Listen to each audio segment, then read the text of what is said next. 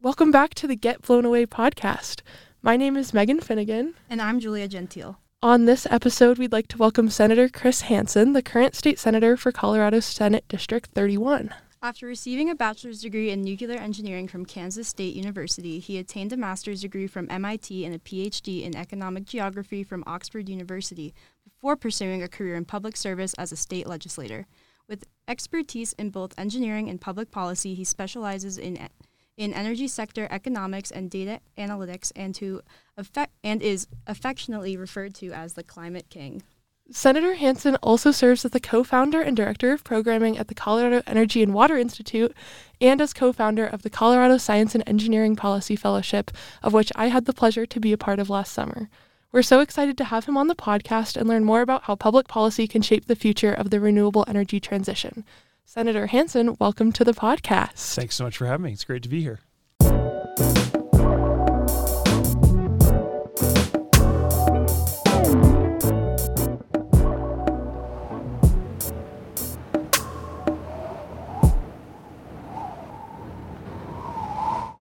Awesome. Um, well, so our first question is sort of about your role as one of four engineers in the Colorado State Legislature.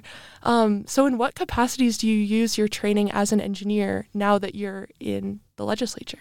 Yeah, it's a great question, and um, you know, it was obviously one that we got to dive into this past summer, where I, it was so great to have a bunch of science and engineering students come join me at the Capitol uh, to try to get more scientists and engineers interested in policy. But if I think about my job as a legislator, I feel like I use my engineering degree every single day. You know, in a, in a normal session, uh, the, the Colorado legislature meets every spring, uh, you know, from January to May, 120 day session, and we typically look at 800 or so bills every every time we get together each year. And at least half of those have a science or technology component to them in some way. And so I feel like having a, a background in engineering has helped me so much uh, to, to tackle tough problems, to, to look at data, to analyze a situation, uh, you know, before you write the bill to make sure that you're hitting the mark. So there's so many ways I feel like my engineering background has helped me as a legislator. That's pretty incredible. Awesome. Yeah, it's crazy we don't have more legislators with that background considering how much technical information and knowledge goes into the process. Yeah, you know, you're right. There's there's not very many. I mean, there's 100 legislators in Colorado, 65 in the House, 35 in the Senate. And as you pointed out in your introduction, there's only four of us that have engineering backgrounds. Um, and so, well, 4%, right? Quick math. And it, it certainly would be great if we had, had a few more uh, scientists and engineers. But it's also a, an opportunity to make a big contribution and, and fill in some of the gaps uh, on, on some of these tough bills. And and then balance that out with all the other great skills from my colleagues. Right, we got lawyers and uh, you know medical uh, backgrounds and uh, teachers and ranchers and everything in between, and that's I think what makes our legislature great. Awesome. Okay, it sounds it looks like Chase is here. So quick break.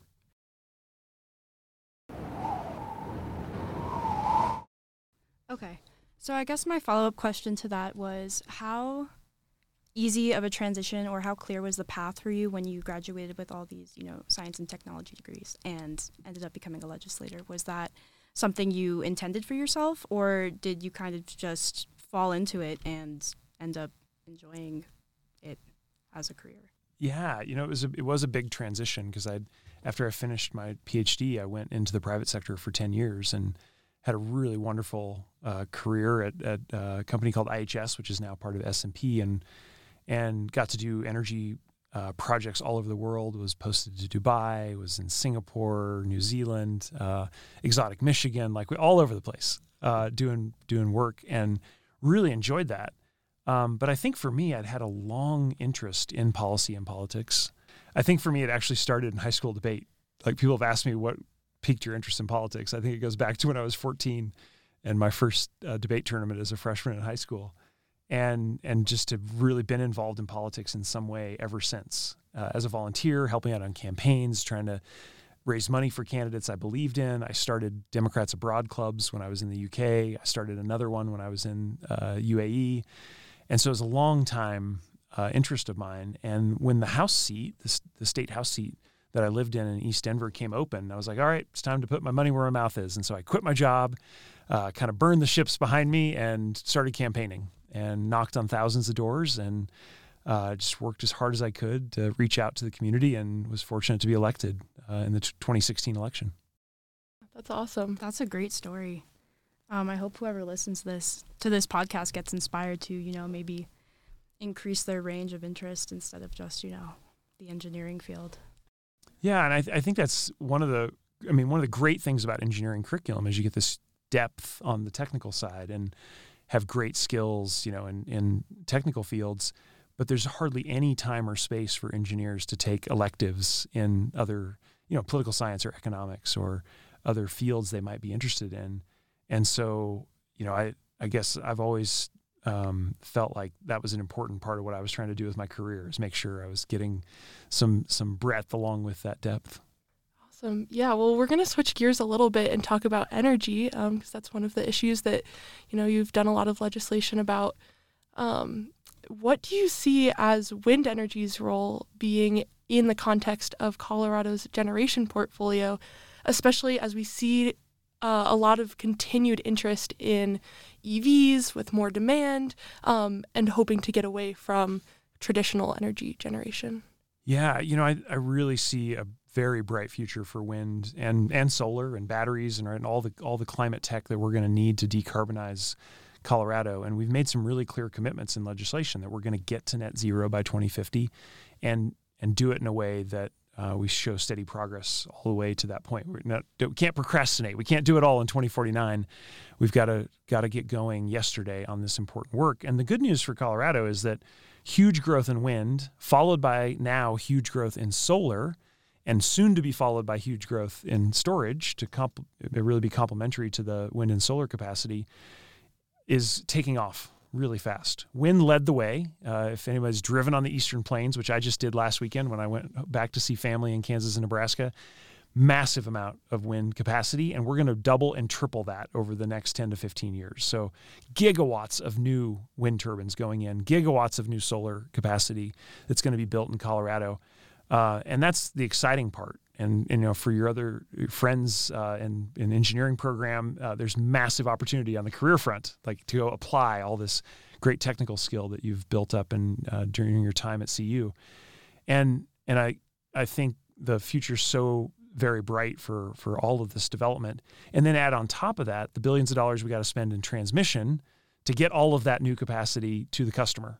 And so those are the areas that I've been trying to work really hard on legislatively is making sure that all the pieces of that puzzle come together at the right time because it's not good enough just to say, "Oh, new wind farm, that's great," but we also have to have new transmission, upgraded distribution system, helping people get EV charging in their homes or in their neighborhoods. Maybe they're an apartment dweller and they don't have a garage they can put their EV in, right? We've got to solve all these different parts of the puzzle to make sure it comes together in a way that helps make people's lives easier, cheaper, and much lower emissions. And that's really the overall goal of what we've been doing legislatively. Um, so, uh, moving on to another legislation related question. Um, what legislation, either in Colorado or at a different level, would be the most effective to support the wind industry? Um, in your opinion? Yeah, you know, I think given that we've got the federal incentives, the IRA and, and the production tax credits historically for wind, I think that's in a pretty good spot. And the marginal cost of wind now has fallen to less than $20 a megawatt hour, in some cases below 15, depending on the site. So the economics of wind right now are very compelling. Some supply chain issues, inflation, there's always going to be some some problems, uh, but the actual construction of the wind turbines is in a great spot. The big pacing factor now is interconnection to the grid. And that's why in 2021, I worked uh, on a transmission bill to try to accelerate development of new transmission capacity in the state. Because without that, we can't add the wind that we need. We can't add, add the solar that we need and have the grid function. Um, on top of that, not only do we need more lines in Colorado and more transmission capacity in Colorado, but we need to interconnect with our neighbors. And right now, the Western US is kind of broken up into 37, 38 grids that don't have a lot of capacity to share power back and forth. And if you think about wind power in particular, you need a grid that is bigger than the weather because there's always going to be some place that the wind is blowing, but there's also going to be times when the wind's not blowing. But if you've got a grid that is more than a thousand miles wide, which is typically how big a weather front is in a in a moment, then you've got uh, a way to have a portfolio effect and balance it across the whole system. And the wind is always going to be blowing somewhere. The sun is always going to be shining somewhere, even on it might be cloudy in Boulder, it's going to be sunny in New Mexico. So as long as we get to work on the grid side, now we've set up a, a, situation for great success for adding gigawatts of wind, adding gigawatts of solar. Without it, we're going to have a bottleneck. Yeah. How so you're talking a lot about all this legislation to really improve the state of energy for not just Coloradans but people across America.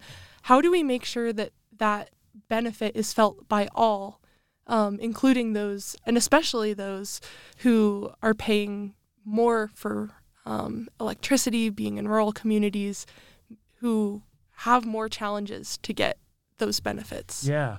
Well, I think this is relatively a good news story in Colorado because I, I, hear you loud and clear. We've got to do this in a way that doesn't price people out of uh, uh, the electricity. They have their bills be so high that it, it, causes them difficulty with their household budgets. And we know there are hundreds of thousands of families that face those sorts of decisions in Colorado. So this is a very real problem. I think the good news, though, is that wind and solar, and even wind and solar with batteries integrated into the projects, is cheaper than fossil fueled alternatives right now. So think about uh, an old coal fired power station like the one in Pueblo. Um, it's producing power uh, $30, $40 a megawatt hour. Wind and solar typically below 20. So we can actually lower people's costs over time as we integrate more renewables into the system. So this is one of these great win-wins of lower cost and lower emissions and I think for folks who have a lot of, say, energy poverty is sometimes used as the term, where a big chunk of their household budget or monthly budget is going to their utility bill, we have a, a pathway, I think, in Colorado where we can actually lower those bills over time after you adjust for inflation. And then we've seen that happen over the last 20 years. So I've, i remain really optimistic about that.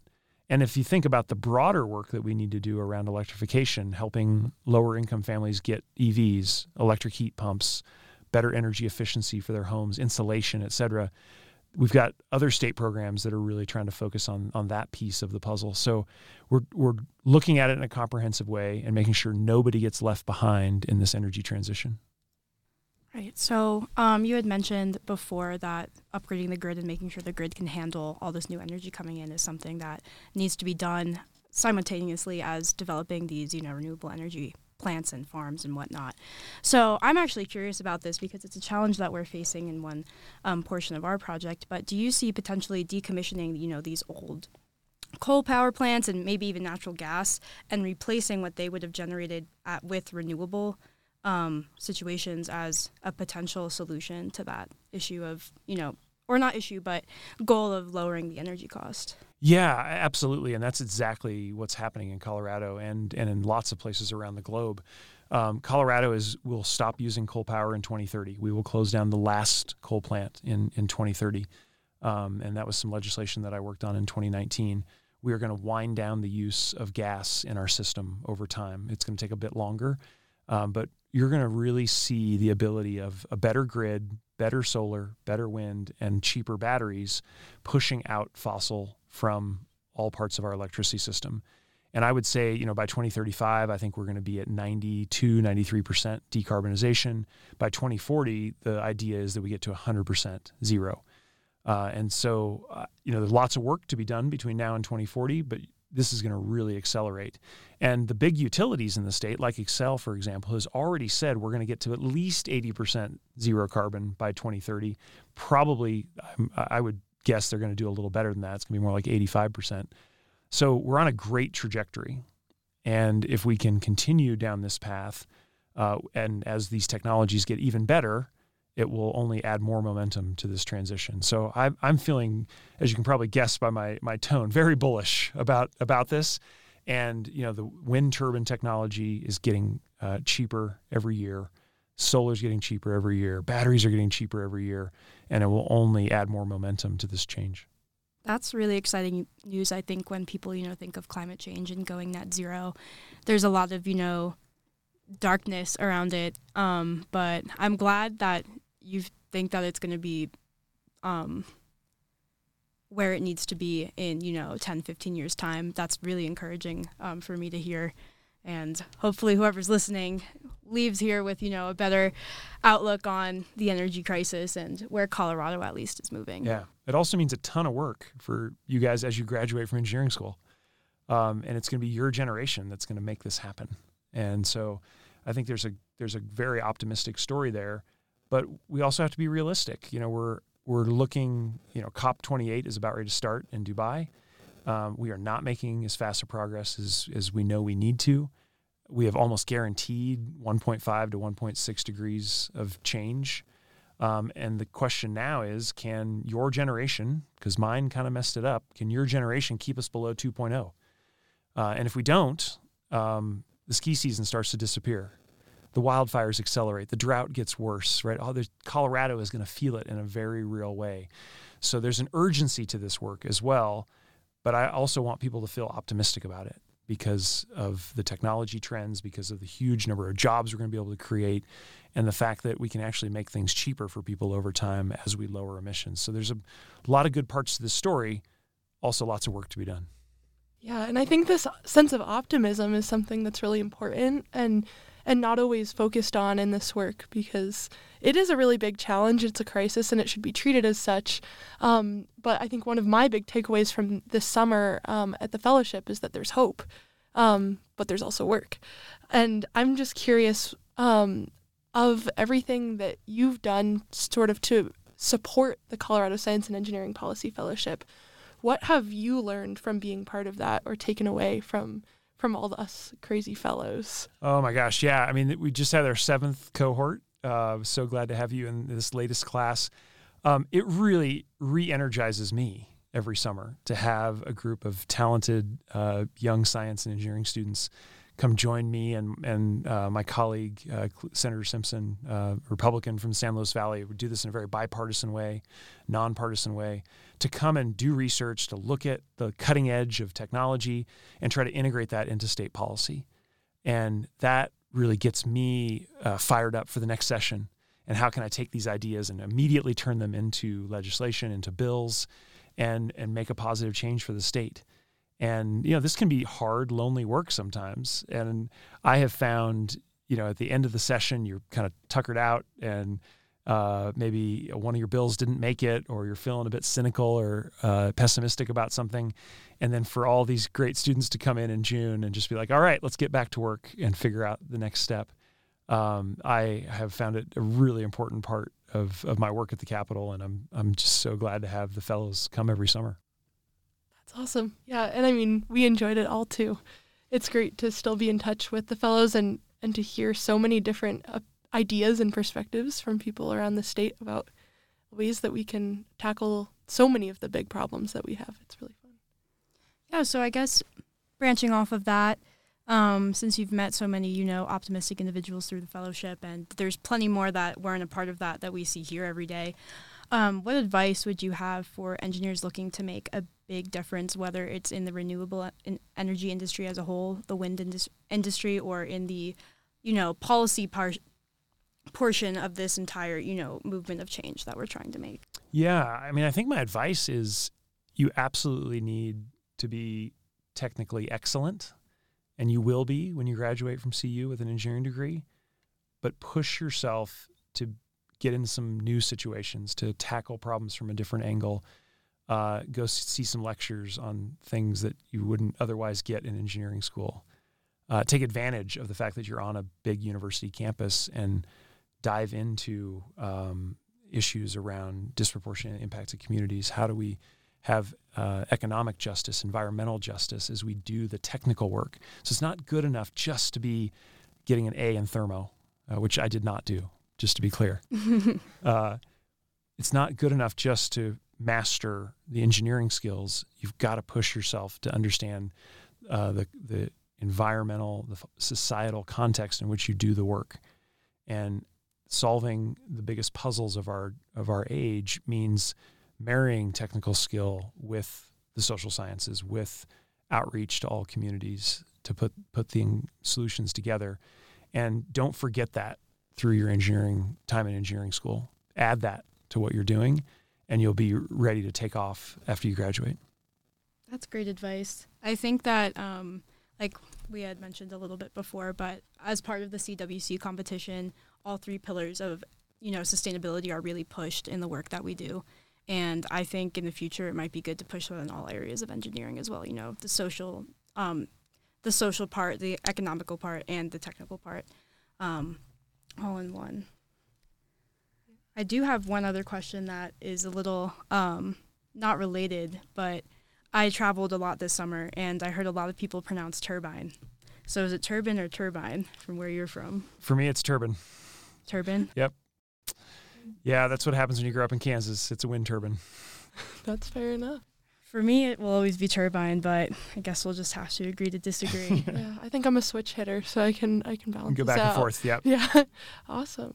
I mean, that was our, our prepared list of questions. Is there anything else that you'd like our listeners to know about what you're up to right now or what you're excited about for the next legislative session? Oh, yeah, I love that question. Well, I'm going to take a bunch of the projects from the Summer Fellows and turn them into bills. Uh, one in particular around virtual power plants. Uh, I'm really excited to get going on that new piece of legislation. We're going to look very hard at how we can improve our distribution system in, in the state. You know, you think about somebody wanting to put rooftop on their solar or, or sorry, solar on their rooftop, um, adding a new heat pump and replacing their furnace with an electric heat pump. And so much of that depends on our distribution system being uh, strong enough. So we've got investments we need to make there, and marrying that up with this idea of virtual power plants where you can control demand and dispatch load is one way to think about it. Uh, is something that can add a huge amount of value to the grid. And so that's going to be a legislative push for me. I kind of started my career working on the generation side. We've made big progress there that we've already talked about. In 21, 22, I did a lot of work on transmission.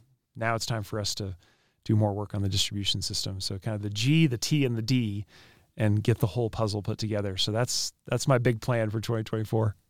Awesome. Yeah, that's all so exciting. Um, thank you so much for joining us on the podcast and sharing all of your awesome insights about policy and engineering and renewable energy. Um, yeah, thank you. All right. Thanks for having me.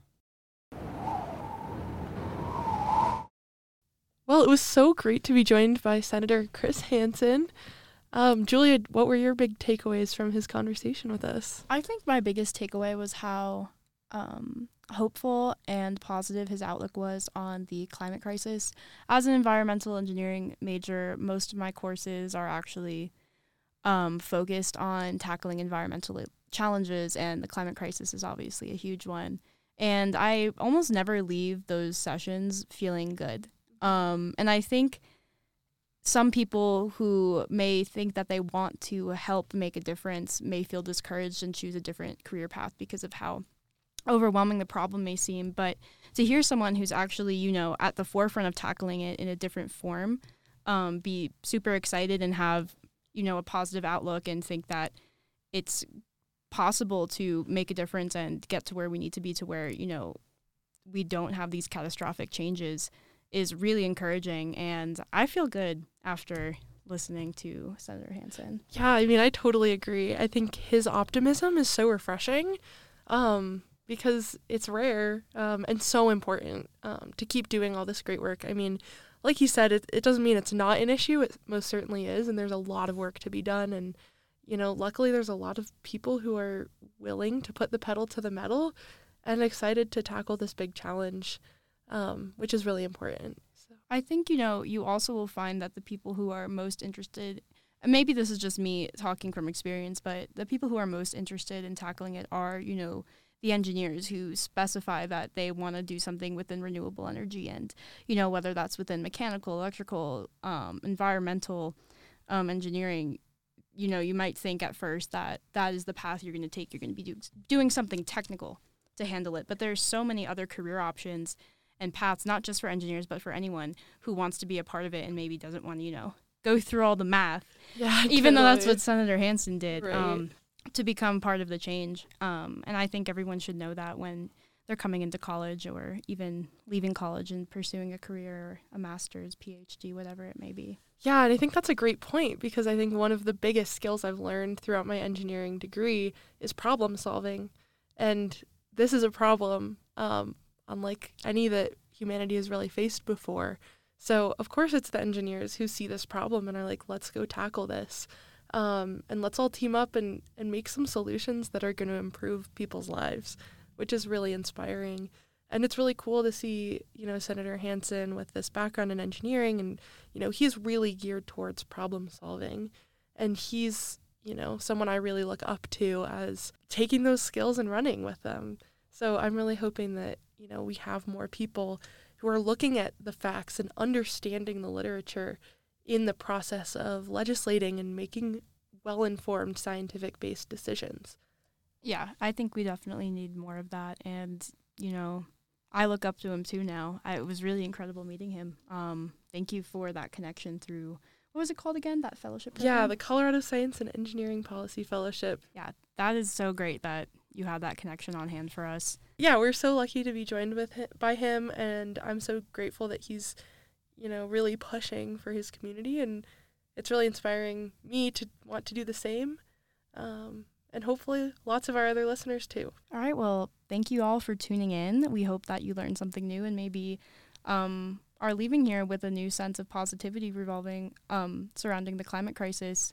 Um, if you have any questions or want to follow up, uh, learn more about Megan and I and the program that we're in, um, feel free to reach out to us at CU Win Team Instagram. Thanks for everyone who helped put together the podcast um, Elise for coordinating, Dane for the editing. Julia Gentile and Megan Finnigan are your hosts, and then, of course, Senator Chris Hansen and his lovely aides, Rachel and Chase, for everything. And uh, hopefully, we'll catch you on the next episode. Hopefully, you were blown away. Till next time. Sko Wind!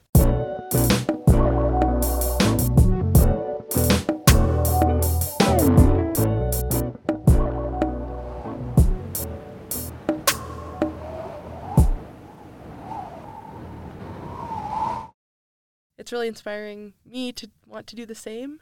Um, and hopefully lots of our other listeners too. You heard it here first. Look out for Senator Megan Finnigan oh um, in 20, 20, 2030, 2035, maybe. Oh my gosh. maybe not for Colorado. Who knows? Um, Who knows? I'll be looking. Oh.